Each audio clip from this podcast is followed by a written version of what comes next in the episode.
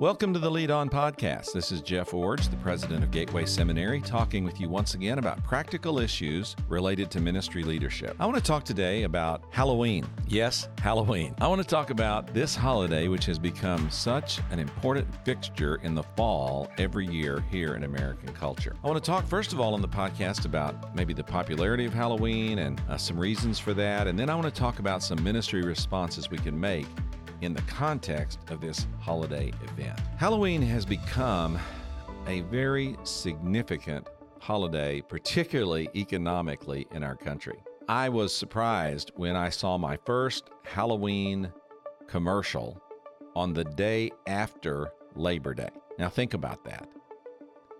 The day after Labor Day, six, seven, eight weeks away is Halloween, I saw my first commercial advertising Halloween products.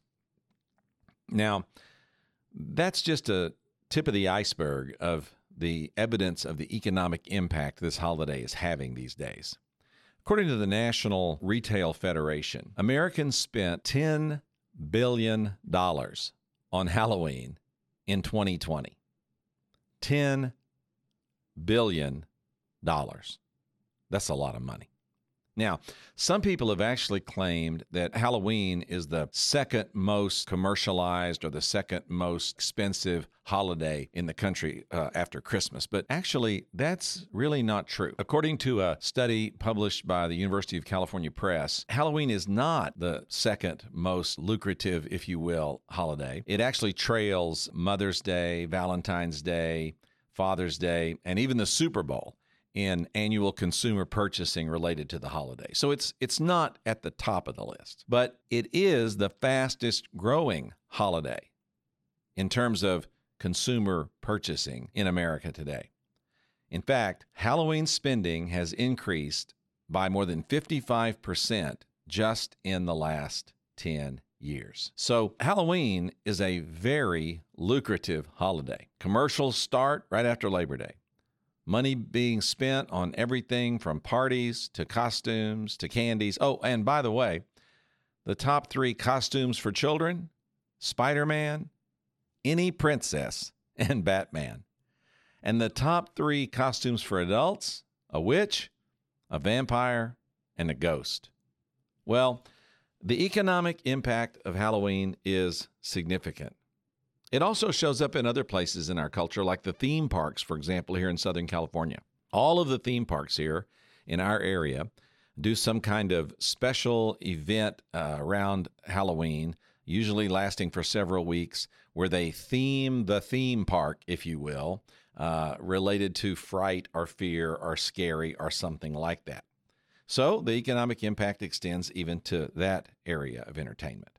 And then, of course, it's during the Halloween season that we have a lot of new horror movies that are re- released every year. Now, I ought to do a whole podcast on the horror movie phenomena sometime and how churches can respond to that. But for today, let me just say that horror movies are uh, a very growing and very stable part of uh, cinematic production. Uh, I've read different studies about this, but they're typically not very expensive to make so they don't have to have a great deal of uh, revenue in order to make a profit. So studios really like them. But beyond the economic uh, benefit of making them, they also are appealing to something that's going on in our culture, which causes people to want to be terrified and to pay money for the experience.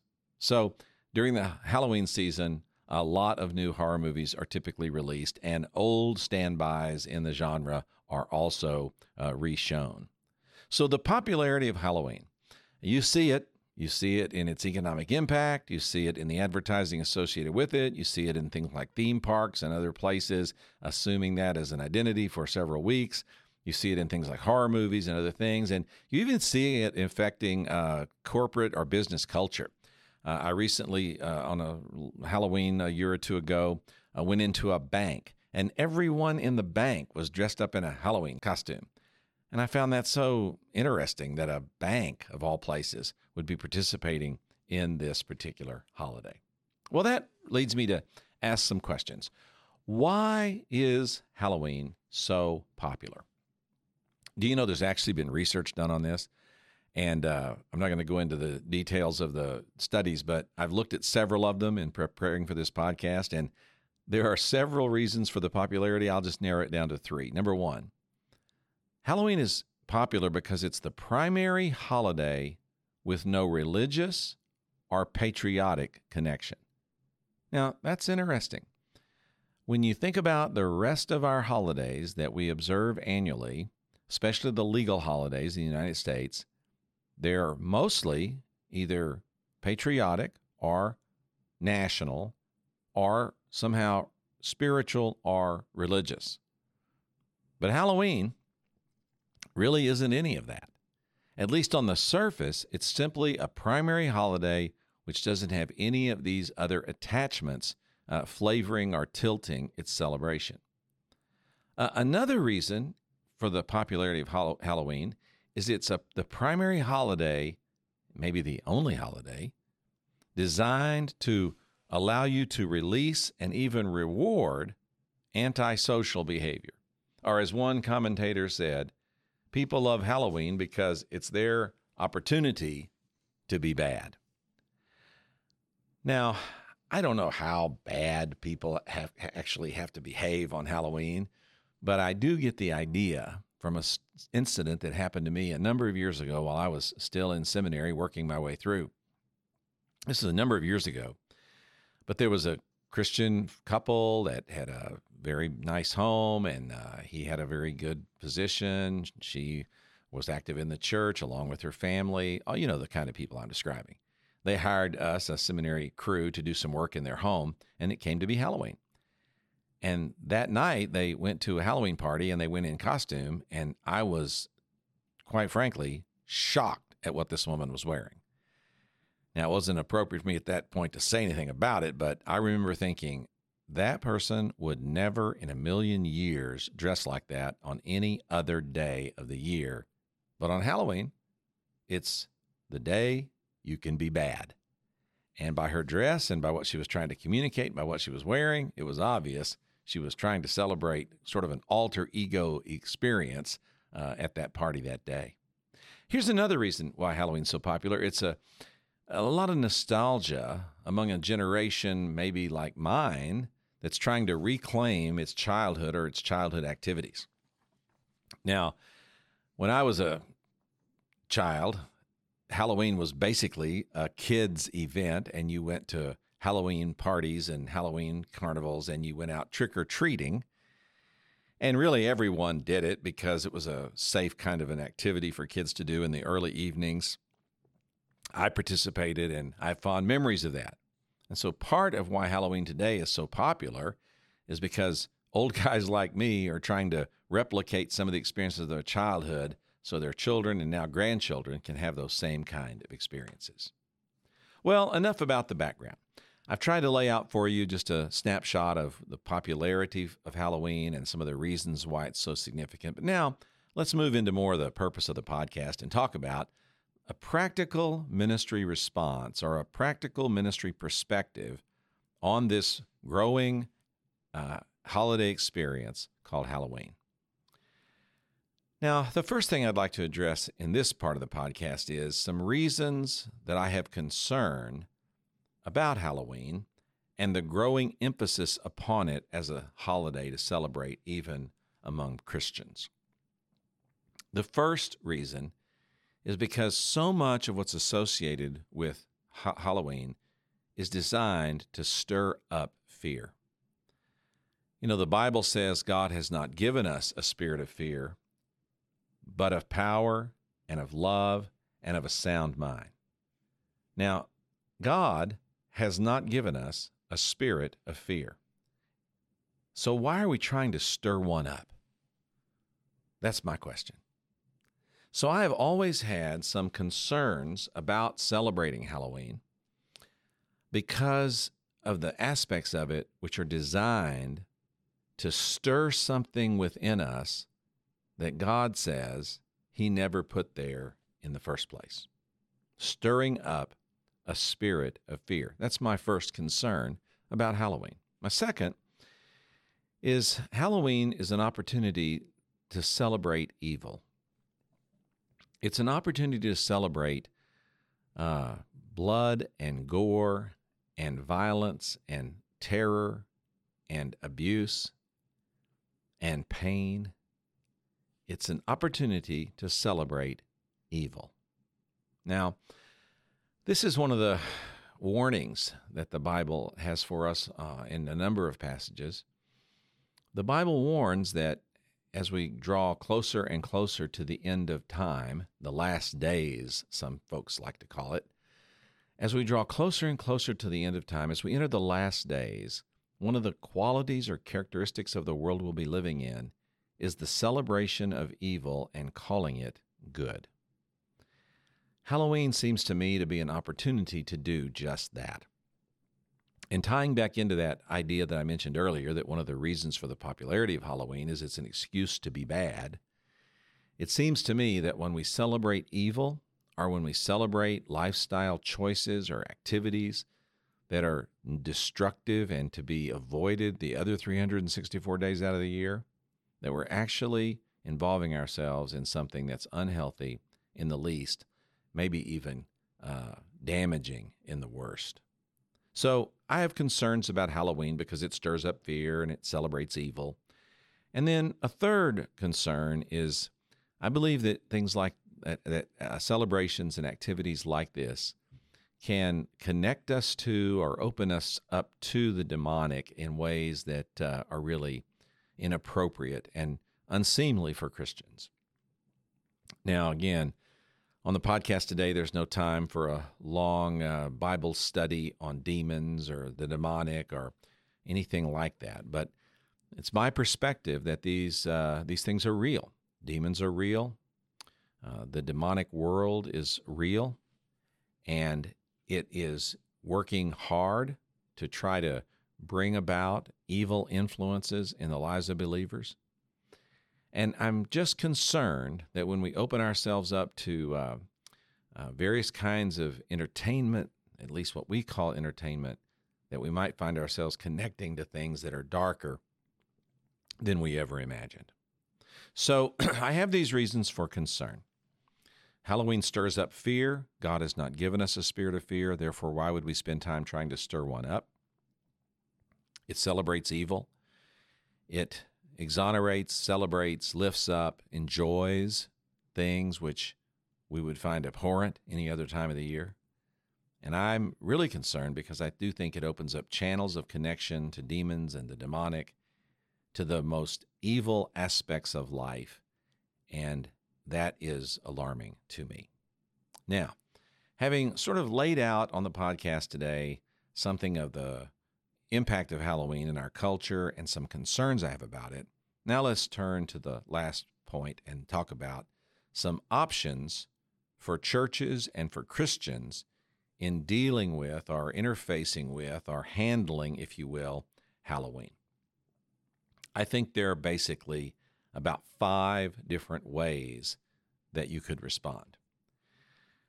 And before I go into these five, let me say that there's probably among the people who are listening to this podcast today quite a bit of variety of how you'll feel about these different ways of responding. That's okay. This is one of those areas that uh, there simply isn't a black and white, cut and dried, uh, quotable verse that gives us the final and ultimate answer on what to do about these issues related to Halloween. So I want us to all give each other some room to maneuver and have some grace extended to each other on these issues. But I also want us to feel free to hold to some convictions about these things and do what we really think is right without fear of what others might think about us. So, with that in mind, let's talk about some options for churches and Christians in responding to or dealing with or handling this growing phenomena called Halloween in our culture. The first option is to attack it. Attack it. Preach sermons against it, lead Bible studies against it, put up signs opposing it, uh, criticize uh, people who participate in Halloween on social media, in various other kinds of formats. Make it clearly known that you are attacking and opposing Halloween and any observance of it in any capacity by any believer. Now, attacking it, I also think, brings with it some baggage that maybe, maybe uh, something you don't want to have to deal with in your ministry context. What I mean is, when you attack something like Halloween, you can come across as being narrow minded, legalistic, fundamentalistic. You, you can come across as being uh, so mean spirited as to not be able to enjoy uh, something that many people might perceive as sort of a harmless part of the culture. So, if you're going to attack Halloween, I would just implore you to do it in a measured way without a lot of emotion or overstatement or with any kind of personal nature to your attack. And try, if you can, to avoid some of these concerns of legalism and narrowness and even uh, fundamentalism about these issues.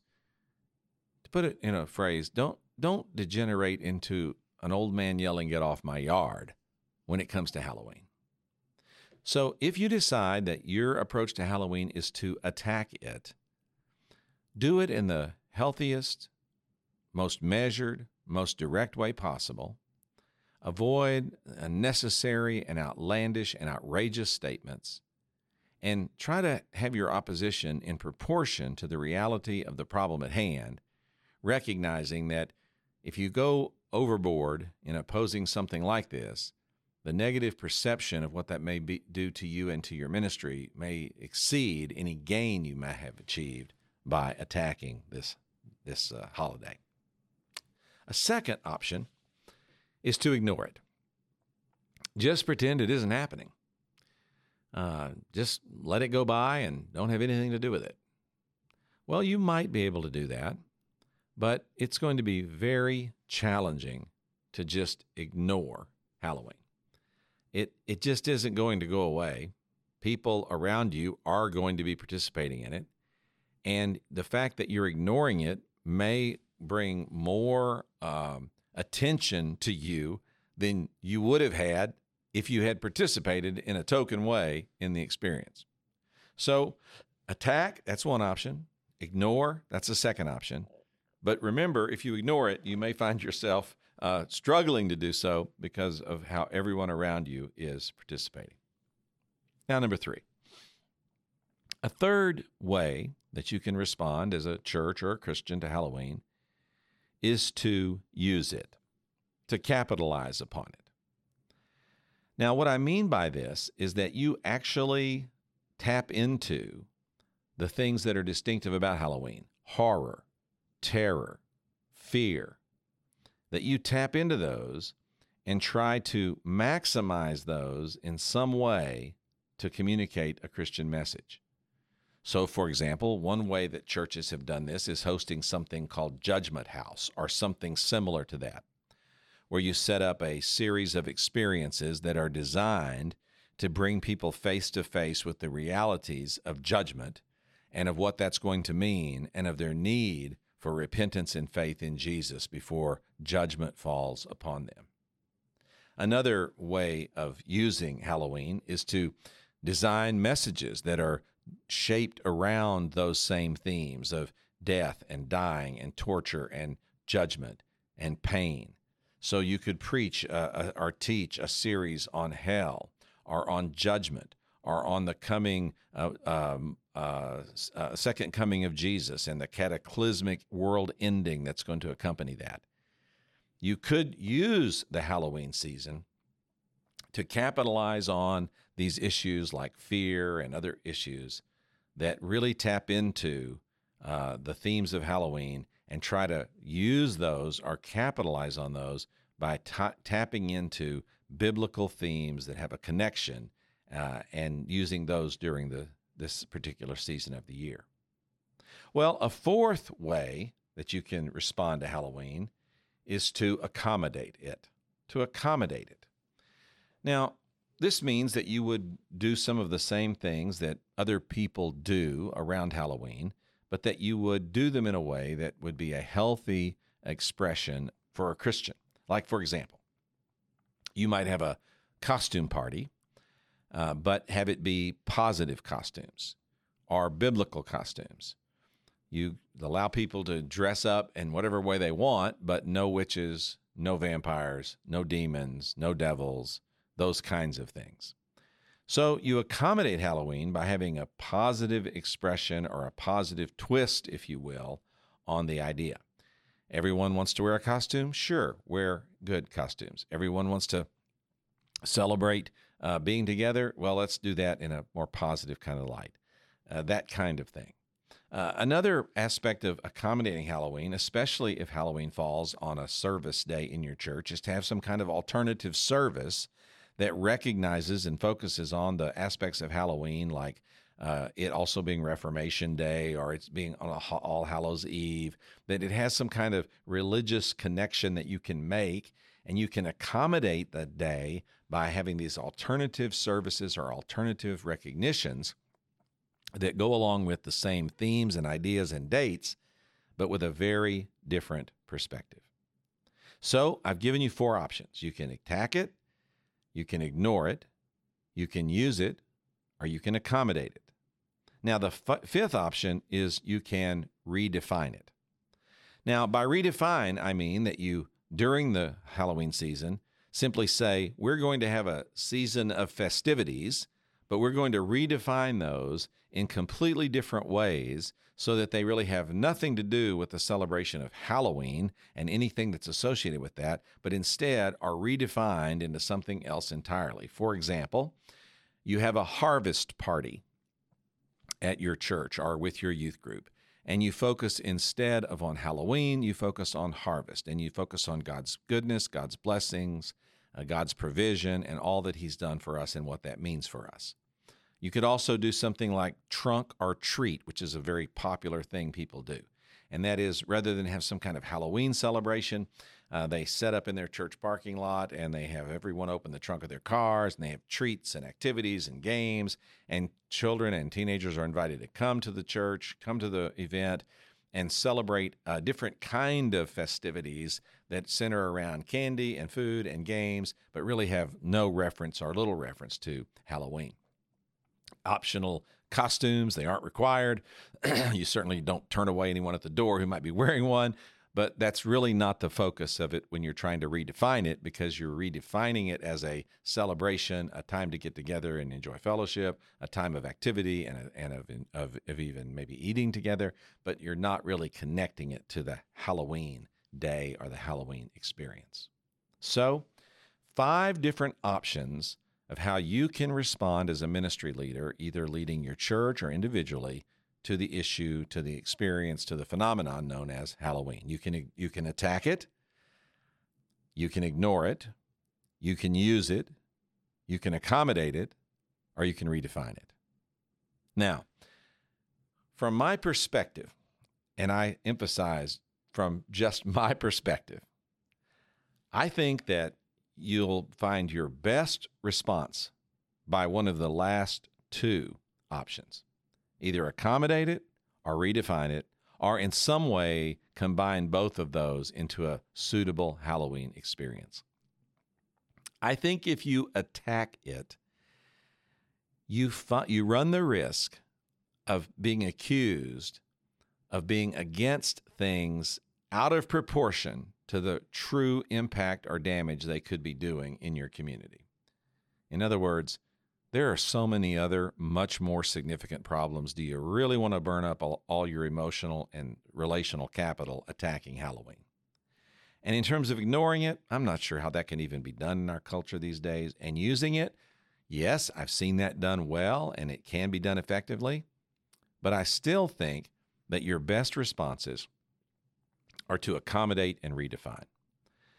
To find a way to accommodate what's happening in the culture, but redefine it in a way which eliminates some of the more offensive aspects of the Halloween experience for believers and to capitalize on the positive aspects of being together, celebrating community, enjoying activity, and being uh, unique in how we do that together so that we are accommodating and redefining rather than simply copying or, or uh, going along with what's happening in the culture. Well, it's always a challenge to know how to interface with holidays in ministry contexts. On the 4th of July, you have the temptation or the, the, the, you run the risk of becoming too nationalistic and inappropriately emphasizing our country. With other holidays like Christmas, you have the temptation to find yourself overly spiritualizing it and not really understanding the full impact of the story in terms of the reality of what it means in the lives of people. Every holiday, religious or national, has some baggage attached with it in terms of how it, it affects us in our culture and how we observe them in our culture. Halloween's no different. This experience of Halloween is a growing phenomenon. It has tremendous retail impact. It definitely can have negative overtones. But in the context of all of that, as a ministry leader, you got to find a way to move forward. I've given you five options on how to respond on this particular holiday experience. And I want you to think those through, work on them carefully, and then craft the best response possible in your community to being able to be a part of the community and its observances without being subsumed by them and having our message lost in the midst of them. These are always challenging decisions of how to interface with holidays, both secular and religious, and how to recognize them, incorporate them, attack them, ignore them, accommodate them, redefine them, whatever you're going to do in your ministry setting. But it's part of the leadership challenge today. As we consider the options, make good choices, respond in the context of holidays that are a part of our culture's experience, and particularly with Halloween, making a good decision of how to make it part of the ministry uh, community where you lead. Think it through, make some choices, use it for the best way possible to advance God's kingdom and your mission in the context of that kingdom. Do it well as you lead on.